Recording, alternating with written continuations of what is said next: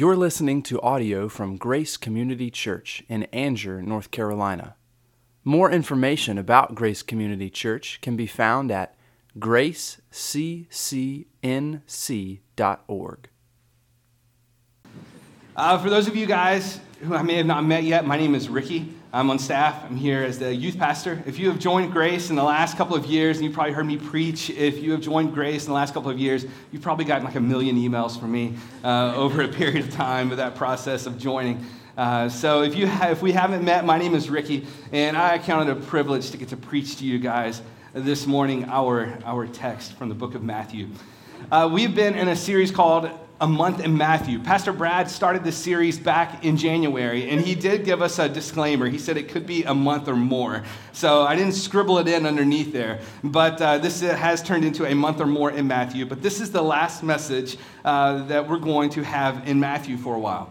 Starting next week, Pastor Brad is going to launch us into a new series through the book of Isaiah. Where's Isaiah? The Barts aren't here, right? Every time, he didn't say it. I don't know if you guys have picked up on that last few weeks. Every time Pastor Brad says Isaiah, Isaiah, the Bart's son, he says, Isaiah. So if he's in here and you guys hear that, it's going to be a fun series through Isaiah when he hears his name every week many times. Um, so this is our last week in the Sermon on the Mount, and our text is going to be Matthew chapter five, verses thirteen through sixteen. And the Sermon on the Mount is about kingdom living. Uh, the Sermon on the Mount tells us uh, uh, what it's like to be a part of the kingdom of God and what our lives look out, uh, look like. And our text today specifically is going to talk about the roles that our lives play uh, in the kingdom of God. But before we look at the roles that our lives play, I think it's important for us to back up a bit and just be reminded of what characterizes the life of a follower of Jesus. And we can see that by, if you're looking at your Bible, verses thirteen through sixteen, you just bump up to the beginning of chapter five, and you see twelve verses, and the heading's called the Beatitudes. And Pastor Brad taught on the Beatitudes a, a few weeks ago. I think it was January seventh. And if you were not here on January seventh, I encourage you to go to our website. You can uh, you can look up the sermon. You can you can listen to it. You can uh, download the script. You can read it. Some of you guys can read quicker than you can listen. You can do that. But I encourage you to go back to review Uh, the Beatitudes, about what characterizes the life of someone who is a part of the kingdom uh, of God. But in the Beatitudes, when we read the characteristics of a child of God, we read things like they are a poor people, people who are poor in spirit, that is. We'll read that they are a people who mourn the effects of sin in their world. When we read the Beatitudes, we read it's a people who hunger and thirst, but they hunger and thirst for righteousness. We read that those who are a part of the kingdom of God, they're characterized by being merciful. God gives us mercy. We just sung about how grateful I am of that. God doesn't want to single us out, doesn't want to stand us up, doesn't want to humiliate us. He wants to give us his mercy. And when we know that, then we too become a people who are merciful. We're peacemakers. We're pure in heart. These are things that describe a follower of Jesus, that describes their life. These are the characteristics. However, we read, I think it's verses like ten through twelve right there, we read that not everyone likes this though. Not everyone welcomes a follower of God, because when they read things like the Beatitudes, they see weakness and they want to prey on weakness. Whenever they read the Beatitudes, they see, well, this is the kingdom, this is the kingdom message. This sounds like this must be a message of foolishness, must be a foolish kingdom. Not everyone wants to be a part of God's kingdom. But whenever Christians are persecuted because of the kingdom message, you know what? Christians end up being okay with that. Because we know that our, our king too was persecuted. So we don't expect any less. And then we know ultimately our reward awaits us in heaven. We don't get bothered by that. We don't stay there at least. I want you to know also about the kingdom of God. The kingdom of God, it is a kingdom that is present in this world right now, but it is not a kingdom that's of this world. You see, the kingdom of God, it exists wherever God rules. So if God rules your heart and therefore he rules your life, then the kingdom of God exists right inside of you. You are a part of his kingdom. To become a part of God's kingdom, you have to know that you're inadequate. You have to know that you're weak. You have to know you're poor in spirit. You have to mourn the effects of sin. Honestly, you have to give up on yourselves. That's what happens when you're poor in spirit. That's what happens when you mourn the effects of sin in this world. And then you end up joyfully submitting to the rule of God. And it's a relief. He doesn't cramp your style. He doesn't, he doesn't beat you down into submission. It is, we come cruising in on fumes. We're out of gas, nothing left, and God takes control, and he starts driving, and he rules. And man, we are so grateful that we are out from the mess that we've created. Amen. So what now? You may ask, I'm a part of the kingdom of God. What is... What do I do now? And that's where we start to look down from the Beatitudes to the next few verses, and we see that to be a part of to be a part of the kingdom of God is not to be taken and put in the basement in a cubicle all alone for the rest of our lives. No, God doesn't do that with his kingdom. He doesn't do that with his people. Remember, where God rules is his kingdom. And if he's ruling in your heart, he's ruling in your lives. And where are you living? You are living right here, right now. You're still in the world, though if you're a part of God's kingdom, you're no longer of the world. So why does God not just zap us up to heaven? Why, why does he leave us in this world? Why doesn't he just take us, whenever we become a part of his kingdom, he just yanks us up and we're with him in heaven? Why does he not do that? God doesn't immediately zap us up to heaven when we become a part of his kingdom, because those who are a part of God's kingdom bear witness to that kingdom with their lives on this earth, with the roles God has given them of being salt and light, as they live out the characteristics, the attitudes, the beatitudes that he gives in the Sermon on the Mount. We're to be salt and light in this world. So I want you to imagine sitting on that mountain, you're hearing Jesus talking, and Jesus is making his point here. He's saying, my followers bear witness to my kingdom with their lives by being salt and light to this world. And guys, if you're a part of the kingdom of God, then the same is true for you today, right now. If you're a part of the kingdom, you're to bear witness to his kingdom with your life by being salt and light in this world, right now, right here, where you live. So we're going to look at our text now, Matthew chapter five, verses thirteen through sixteen. And if you will, I'm going to ask you, as is our custom, just stand up. We're going to read the word together. And uh, out of respect for God's word, I'm going to pray for us. And then you can be seated after that. So Matthew chapter five, we're going to read verses thirteen through sixteen. Hear the word of the Lord. You are the salt of the earth. But if salt has lost its taste, how shall its saltiness be restored? It's no longer good for anything except to be thrown out and trampled under people's feet. You are the light of the world. A city set on a hill cannot be hidden, nor do people light a lamp and put it under a basket. They put it on a stand, and it gives light to all who are in the house. In the same way, let your light shine before others, so that they may see your good works and give glory to your Father who is in heaven. Father, we ask that your word will be clear. We ask by the power of the Holy Spirit that you illuminate the scriptures to our heart, that we'll be ministered to through the power of your word that pierces, that discerns the intentions of our heart. Father, we ask that you'll do this for your glory and our good. Amen. All right, you guys can be seated. So uh, if we haven't talked before, you may not know I'm from Alabama. You may have already guessed, actually, that I'm from Alabama by hearing me talk. Uh, I have a Roll Tide license plate that's now busted, so you wouldn't see that on my truck. It's not hanging there. My kids destroy everything I have, even my license plate on my truck. Uh, but I'm from Alabama. Grew up there until I was seventeen when I moved to the mountains. But before that, I graduated high school in a town called Pell City. It's where I grew up. I moved to Birmingham. And my brother and I, I have a twin brother, we moved to Birmingham so he could be closer to where he was going to Bible college. Uh, college didn't work out for me, so I was just mowing greens. I was a greensman on a golf course. I was raking sand traps at six thirty in the morning, mowing greens, uh, living the good life. And uh, I was really miserable, honestly, because I wanted to do anything but rake sand traps and mow greens in the morning. And I wanted to be in the ministry, honestly, and there wasn't any opportunities. We're not any opportunities. As I said, college didn't work out, and I just was living. And I became a part of a college ministry, which made me even more sad because everybody's going to college, and I thought, man, this this would be incredible if I could just do this. Um, you guys in college, you may say, oh, I wish I could just go work and make money. But um, it's always always looks better, doesn't it? Well, I was part of this college ministry, and these guys rolled into town in a school bus, and they came to speak to our college ministry.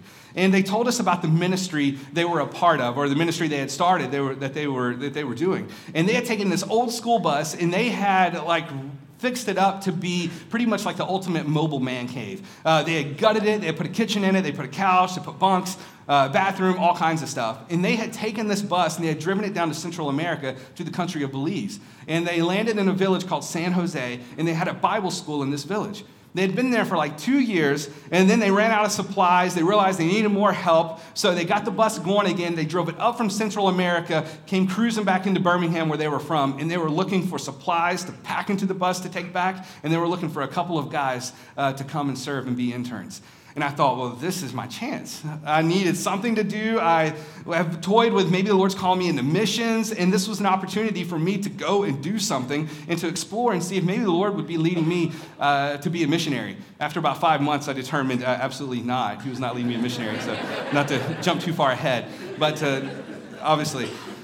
Um, So I told my parents, hey, um, I'm actually going to Central America. And I quit my job, and of course, they were thrilled. And, uh, and landed on this bus, and we drove down through Mississippi, Louisiana, Texas, all the way down through Mexico, through the northern part of Belize, to the southern part of Belize, and we landed in a village where they were set up ten miles outside of Guatemala, in the jungle. And it was an incredible adventure. I'd love to tell you more about it sometime. But one thing I learned about those five months being in the jungle is I learned that life is very different from electricity. Uh, very different without having electricity. Um, down there, no power, so it made things just different. It took some getting used to. And if I could be honest, it took more getting used to, I think, when I came back, having electricity. That, that was crazy. Um, but it took some getting used to. No electricity. And the same as in Jesus' day. All right, in Jesus' day, there's no electricity. So obviously, like, whenever he's speaking here, there's some things the people understand we may not understand. Because for us, when we we just have a context of things that run off electricity. For example, even if you're looking for a refrigerator, there's tons of options these days. You can choose if you want your L E D lighting packaging refrigerator. You may want speakers. I saw they have speakers in the refrigerator. I even saw that they have cameras in a refrigerator. So if you're at Aldi, right? You shop at Aldi, I hope. You're at Aldi and you're wondering what your stock is. You can just pull it up on your phone and you can look and see inside of your refrigerator. Tons of options on the refrigerators today. Almost makes it seem like you you have to have an engineering degree to understand how to operate refrigerators of today. Well, in Belize, there were no refrigerators. So at the end of like a celebration, when families would have a celebration, they would they would always cook a pig for a celebration, or maybe if they didn't have enough money, they would cook chicken. But typically, they would work it out to cook a pig. Well, after the celebration had happened, we had we had eaten as much of the pig as we could as we could handle. They didn't just box it up and, and throw it in the fridge for leftovers because there were no refrigerators, no electricity. So two different ways they could keep that meat uh, for some days. And what they would do, they would either continually cook it for a few days or like smoke it, or they would take it and they would pack salt around it uh, to, to, to preserve it. So you might be asking, what in the world does this have to do with a Sermon on the Mount? A lot, actually. So let's look back down to verse thirteen. Focus there and hear these words. You are the salt of the earth. But if salt has lost its taste, how shall its saltiness be restored? It's no longer good for anything, except to be thrown out and trampled under people's feet. So let me ask you, why did the Belizeans pack the meat with salt? To keep it from rotting. And whenever Jesus gave his sermon, I love it. What Jesus did is he took two of the most basic things that you would find in every house that everybody would understand. He took salt and he took light. Two things everyone could work with, they knew about, they had in their home. No, no needing a college degree to understand Jesus' teaching, even though you may need one to program your refrigerator today. Jesus took the ordinary, he took the simple, and he used that to explain incredible truth. Because of our culture today, Jesus' original listeners, they would have understood some implications of Jesus' teaching that we may not pick up on right away because we're used to having electricity. So I'm going to give you four things to think about. Four things about salt. First thing is this. First thing we know about salt is that it preserves. So what Jesus, when he's teaching here, he's implying that people would have understood that Jesus is implying that the world is dying. It's actually decaying. The world is rotting. And Jesus is saying, you are the salt of the earth. He's saying you can be rubbed into the world. You can actually help slow the decaying. You can slow the rotting. And he's saying, I want you to be rubbed into the world so the world can be made aware of the preservation that's offered in Jesus, of what he can do. He wants us to know we can have an effect to slow down the spiritual dying that's happening, the spiritual rotting that's happening in our world today. See, what salt does, it takes what's already good. Remember what, what God said after he created? It's good. Salt has this thing to where it can, this effect where it takes what's already good and it helps keep it wholesome. Jesus is saying, you're salt. My people help preserve. Second thing I want you to know about salt is that salt cleanses. Salt acts as an antiseptic. Have you guys ever been walking on the beach before, holding your wife's hand, of course, and you step on a seashell? What do you what do you do? It's like bleeding and ah, you cry. And then after that, you run and you put your put your foot in the in the ocean, right? You put your foot in the ocean because the ocean's like a, the salt water, it's like a type of antiseptic, antiseptic salt water is, and it helps cleanse, it helps heal your foot. Guys, does your presence bring cleansing to this world? Does your presence bring healing and cleansing to the situations you're a part of? Let me ask you this. If you were, for example, if you were to walk up uh, to a conversation at work or at school in the neighborhood, whatever, if you were to walk up and you know the conversation is not glorifying to the Lord, Do they, do they quickly change the conversation? If so, then I think that's a part of cleansing. That's a part of healing. If anything, it's cleansing the conversation. Not because of your self-righteousness, but because you walking up to that conversation reminds them how inappropriate this topic is. Because they know the things you talk about has been impacted by Jesus. And therefore, we see you're bringing cleansing not to that conversation, but they don't even realize it. You're bringing it to them. That they're realizing this is inappropriate. So how Jesus impacts your conversation, it ends up impacting other people's conversations as well. Salt brings cleansing. The third thing is salt flavors. I love salt. It makes a big difference. Christians, we are the flavor that the world needs. Guys, if you were to look back to the Beatitudes, the beginning of chapter five right there, and you were to read these Beatitudes to a non-believer, they would not understand. Weakness, foolishness, persecution, accusation, it's okay. They, w- they wouldn't understand. But whenever Christians read this, because we're salt, we just have a different outlook. We have a different flavor in life. And you know what? It makes things more enjoyable. Christians ought to make life more enjoyable because we have a flavor that the world needs. Therefore, guys, we should be the best students. Like, we should be the best employees. Like, we ought to be the best customers. They ought to, they ought to know, hey, they're coming from church. I want that table. We ought to be the most dependable friends that they know they can count on. Guys, Christians, we ought to be, we ought to be creating beautiful art. We ought to be composing excellent music, writing the most redeeming stories. Because we have Christ, we have a flavor in us that makes things more enjoyable. And if we are who we are, who God says we are, if we're salt, then people should want the flavor that we have. The fourth thing I want you to know about salt is that it causes thirst. All right, have you guys ever been to a theater before and you got to have popcorn, you walk in, you smell it, you're like, ah, wasn't we like committed? We already shoved our purse full of candy, you know you do it. And like we weren't going to buy, we weren't going to buy popcorn. And you and you walk in and you smell it, but you you're trying to decide what's the Um, maybe not the most ethical because you've already shoved your purse full of candy, but what's the most uh, fiscal, whatever, decision you can make? And you realize, okay, I can I only have enough money to spend on one thing, and you choose popcorn. I want to buy the large popcorn. I'm just going to tough it out. I can go without the Coke. Well, after a few bites of popcorn, the butter we love, but also the salt we love, we realize, I've got to have a Coke. So you go and you spend twenty more dollars to get your to get your Coke. The movie ends up costing a ton. I know how it goes. Guys, whenever people met Jesus, you know what they did? They ended up thirsting for God.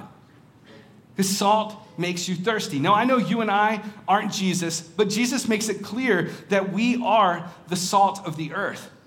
So Jesus is saying, people, when you're around them, they ought to want what it is that you have. They ought to thirst for who it is you have. you can tell them it's Jesus. So guys, listen, I, I want you to know, though, that the Christian life, let's be reminded here, the whole point of this, the Christian life is not lived separate from the world. That's why God saves us. He rules our heart, and we continue existing in this world. Of all people, Jesus existed in this world, though he was not of this world. And y'all, the world is sick, it's dying, and we have the cure. We have Jesus. Just as salt is rubbed into meat and it preserves, Jesus says his church is here to be rubbed into the world so that they may know the preservation, they may know the cleansing, they may know the healing and the satisfaction that only Jesus can bring. We are the salt of the earth. Are you, though? Are you being the salt of the earth? Are you being used by God to bring cleansing to the people around you? Spiritual healing to the people around you? Are you being used by God to bring healing to the situations you're in? Are you being used by God so that people want the flavor that you have? They want Jesus. Are you seeing people come to Christ because they are thirsting for what it is that you have? If you're a part of God's kingdom, and you are to bear witness to this kingdom with your life, by being salt. One of the things I loved whenever I was in Belize is that I had so many senses like come alive that I did not know existed. Um, all the smells of the of the rainforest down there was incredible. Uh, the foods were different, but one of the things I loved is whenever I would go to town, about once a month I would go to town, and to go to town, you had to wake up at four o'clock to catch the four thirty bus. Uh, the bus l- began in our village to go to town because we were the village that was the farthest out, and these buses were worn slap out. It was always an adventure because it was honestly like riding a school bus on a trail. There would be, roads would be washed out, you just never knew what you were going to run into. It was an adventure. But whenever I would walk out uh, and it would still be dark, I would immediately smell smoke, like good smoke, fires that were that were being lit across the whole village as the, the ladies were getting up and they were starting the fire for the day to, to begin cooking uh, for the for the men who were going to go off and work on their plantation. And the other thing you would notice when you walk out, you would start seeing lights popping up what looked like throughout the sky. But they, they weren't lights in the sky. They were actually lights on the mountains. We were in the Maya Mountains. And you would see that people had either lit a candle. These were like thatch roofed houses. So these village huts, they would light a candle or maybe a single lantern. And they were getting the fire going. They had their light lit.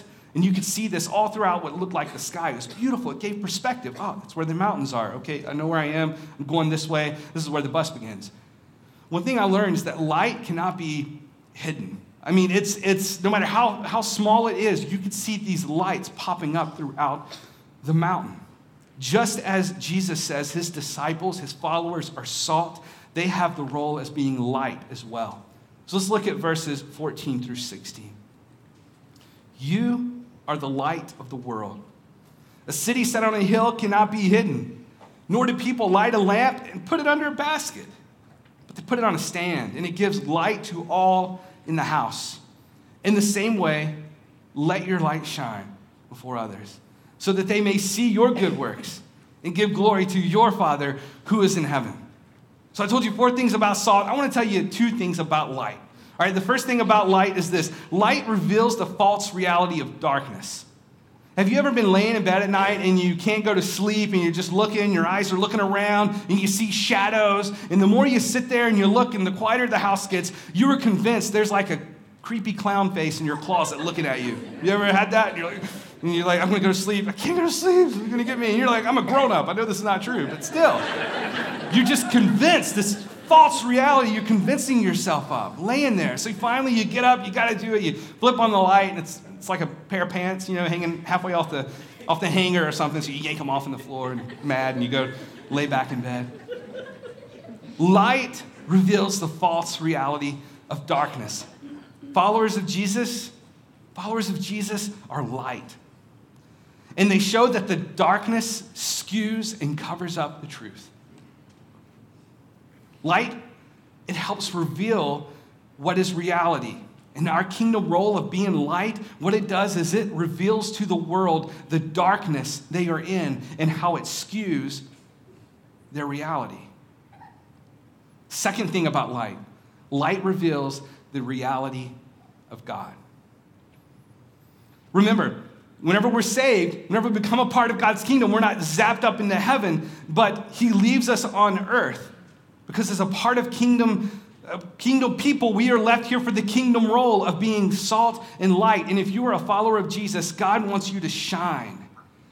You know where he wants you to shine? Jesus wants you to shine to those you are with right now. You may be in some miserable situations. You may not like where you are in school. You may not like the house you have. You may not like the job you have. You may not like the family you have.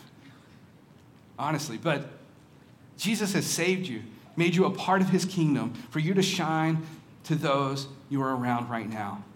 As light, not only do we make everyone, others aware of the darkness uh, by our presence, but they also see the light from our good works and they give glory to our Father who is in heaven. So guys, just as salt has an effect on a dying earth, the light also has an effect on a lost world. And our kingdom of, of light, our, our role of light in this kingdom, what it does is it, is it pushes back the, dark, the darkness. Jesus' followers with their light, they push back the darkness so that people look and they see that the kingdom of God is illuminated and they see the way to get there, to become a part of it and to be saved. So if you're a part of the kingdom of God, then you are to bear witness to this kingdom with your life by being light. Now listen, I know, guys, honestly, I imagine with a group uh, this size, there are some of you in here, you may hear this talk about salt, you may hear this talk about light, and you just aren't so sure where you stand, honestly. You're like, I, I don't really know how bright I'm shining. Maybe even wonder if you're if you're shining at all. Honestly, someone who is a secret disciple is about as no more use as someone who's lost his distinctiveness. Maybe you're maybe you're blending in too well with the darkness because you haven't, well, you're not spending time with the light. When I was at, at camp, I worked at a camp for, for years before coming here. We had this uh, glow-in-the-dark football. I love this glow-in-the-dark football, but the thing is, every time I wanted to play with it or throw it with somebody, toss it with someone, I would go to get it because it was nighttime, glow-in-the-dark football, and it was always kept in the corner of this closet down in the gym where it was dark and creepy and it was in the bottom of the ball basket. So every time I would go get it, I would pull it out, run outside, the ball would not shine. In order for the, the ball to shine, to glow in the dark, I needed to, to make plans to go get the ball and to put the ball in the light so it could be charged. Honestly, same as for Christians. To be light, you've got to be charged with the light. If you're to fulfill your kingdom role of being light, you must spend time with the light. Jesus says in John eight twelve, he says that he is the light. But then Paul says in Ephesians five eight that we ourselves have become light. And then Peter says in Second Peter one four, he says that we're partakers of the divine nature.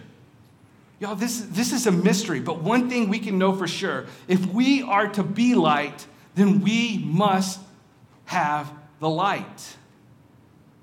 So what's the, what's the goal of being light? Why are we being light again? We're being light to push back the darkness, revealing the kingdom of God. That's our kingdom role. The hope is that they look straight through us and they see this person is not ruling their own lives. They're being ruled by something else because they, their life makes no sense. How, how, how are they described? How do they live out these Beatitudes and yet they're happy? This makes no sense. And they look through us and they see through the external to the internal of who it is that's controlling us that they see Jesus. And they say, I want who he has. Our roles in the kingdom is to be salt, it's to be light. Not so they see our good works, but so they, so they see the good works, uh, so that they see the Father, and they give glory to the Father. And they say, wow, I give praise to him because he sent Jesus so that I can have eternity with him. But here's the deal, though. Let me, let me, let me warn you guys about being salt and light, though. Let me read to you John chapter three, verse nineteen. And this is the judgment. That light has come into the world, and people loved the darkness rather than the light, because their works were evil. Y'all, no one, not everyone is going to like who you are. Because what happens when you cut your, your foot on the beach with a seashell and you run and you put your water, your foot in the, in the water, what happens? It stings. Ah, oh, it stings, but you know you need to do it. What happens whenever you've been sleeping all night and your wife comes in or your mom or your husband, whatever, and they flip on the light? Ah, it, it burns. Not everyone likes to be cleansed. Not everyone wants you to see what they're hiding in the darkness, because the world naturally loves darkness.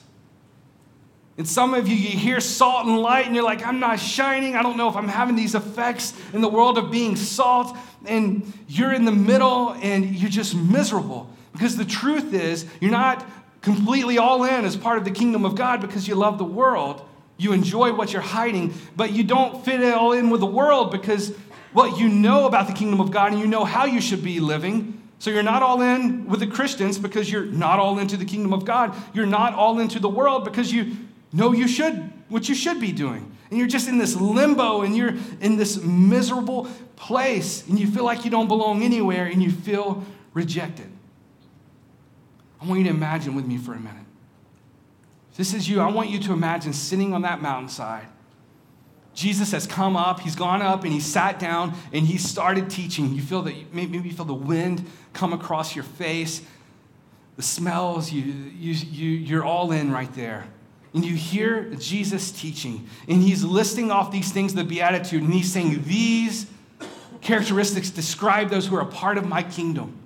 And this starts to sound like a kingdom you've never heard of, because this is a kingdom where people are poor in spirit, they mourn. This, this is the people that are persecuted. And you start thinking, might, might this be a kingdom for me? But then you're reminded, no, because I never make the team. I'm all, I'm always, I'm, I'm, I'm always rejected. I'm, I mean, gosh, I'm never aggressive enough. I'll, I get run over. I'm, I'm just too soft. Who am I to think I could be a part of a kingdom? I, I can't be a part of this kingdom. But then you hear Jesus talking, and you hear that the poor in spirit, these people who are completely at the end of themselves, they know they'll never measure up. You hear that the kingdom of God belongs to those who confess to God that, God, if anything good's going to come out of my life, then you're going to have to be the one who does it because I am helpless. And you hear God saying his kingdom belongs to those who are abused. And you're putting together, man, it sounds like that God's kingdom is made up of those who are rejected by the world. Wow, maybe, maybe, maybe this is where I belong.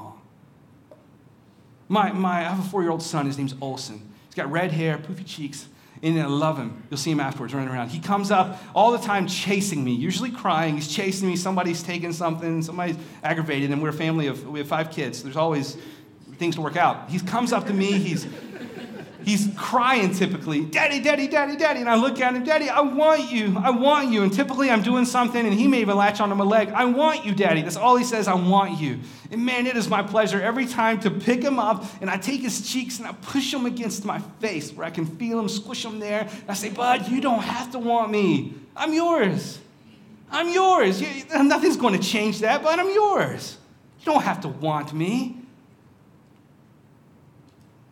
If you desire to be a part of the kingdom of God today, if you feel like you're the rejected by the world and you think maybe this is something I can be a part of, I don't know if I have it in me, that qualifies you pretty much. That's exactly. Maybe this is something I could be a part of. I want you to run after God. I want you to tell him you want him. And I promise you, it is his pleasure to turn around and to pick you up. And he takes his heart and he presses it into yours. And he says, I am yours. I am yours. You want me? It's me that you get. If you don't want to be disappointed, then you want Jesus and you want God. Because I tell you, it is Jesus you will get. There's no disappointments. There's no gimmicks, no tricks. He's yours forever, if it's God that you want. But you see, to enter the kingdom of God, to be a part of this kingdom, you got to remember who it is. What you're doing, you're submitting your heart, the rule of your heart. To be a part of the kingdom of God, you've got to be all in, complete surrender to his rule, which makes the kingdom of God honestly offensive to many, because they hear the requirements for the kingdom of God and they say, wait a second, you mean I'm not good enough to enter it? Whoa, whoa, whoa, whoa, whoa. You mean I can't do enough to earn it? It's offensive. People think it's just flat out unfair. The kingdom of God sounds very unfair to me. I don't know if I trust his rule. But to enter the kingdom of God, guys, you've got to be poor enough in spirit to know I don't deserve it. Guys, to enter the kingdom of God, you have to mourn your sin so much that you, you admit you have no chance of earning it because you know how messed up you are. Not only what you do, you know what you think and what's in you.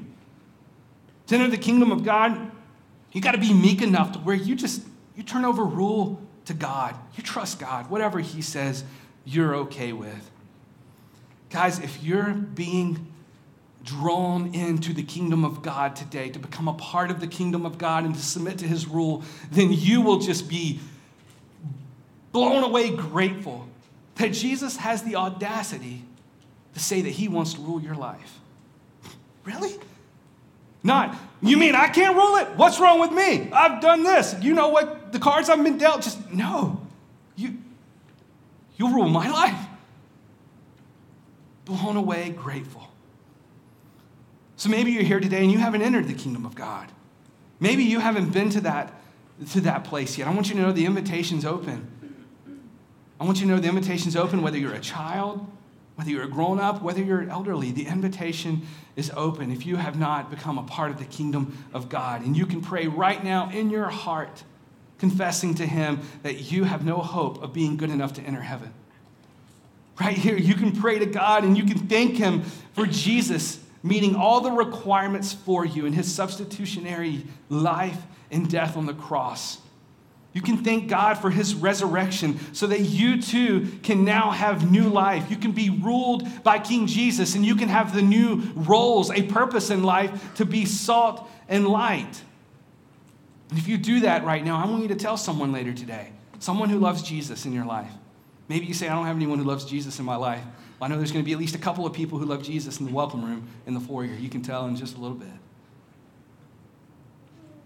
For those of you who are a part of the kingdom of God, and my prayer is, my speculation is you, most of you are. For those of you who are a part of the kingdom of God, let us not forget our kingdom roles of being salt and light. Guys, you are salt, so do not lose your tang.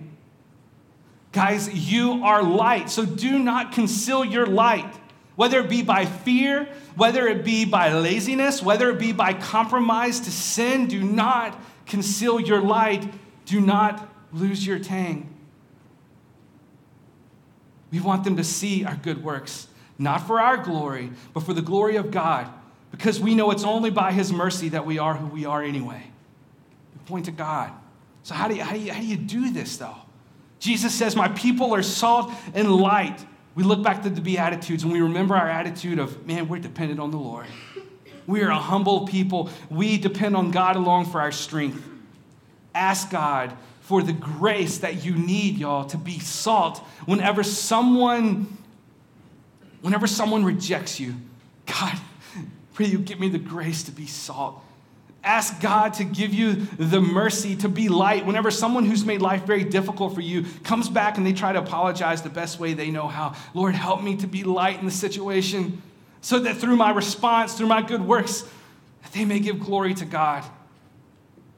Guys, the Lord doesn't call us to something. He doesn't, he doesn't give us a role and then just leave us on our own, but his, his closet's stocked full with all that we need for what he has called us to. Jesus would say later in chapter seven, ask, seek, knock. Literally, he's saying, keep on asking, keep on seeking, keep on knocking. We are a joyfully dependent people. God's love is for the world. And guys, if we ask God to help us love and serve the world that he cares for, then why is that? Why would he not answer that prayer? He will. If being salt and light is who God wants us to be, then he will give us all the supply that we need. So this is what I want you to do. As people of salt and light, I want you to tell someone. I want you to tell someone that they too can be a part of this kingdom that your life reflects. I want you to tell them that they too can have new life. They can have a new nature. My word, they may, well, they will. They'll even find that they end up hating the darkness and they end up loving the light. The Lord completely flips us upside down. that we can have new life, we can have new purpose. Guys, followers of Jesus, they have a new forever. Why wouldn't we tell somebody about that if we believe it? We do this because followers of Jesus are salt and light, because Jesus says you are these things. So as followers of Jesus, if you're a part of the kingdom, then you're to bear witness to this kingdom with your lives by being salt and light in the world. It's our kingdom roles. Let's go to the Lord in prayer. Father, we thank you for the work that you do. We thank you that you save us because we come to the end of ourselves and we're dependent on you. But then, Lord, you work in us, the power of your Holy Spirit. What a gift. So, Father, I pray that you'll help us what it, to know what it means to continually, joyfully submit to your rule in our lives every day and to what you have called us to, to be salt and light in the world that you have put us in, for their good and for your glory. And it's in Jesus' name we pray. Amen.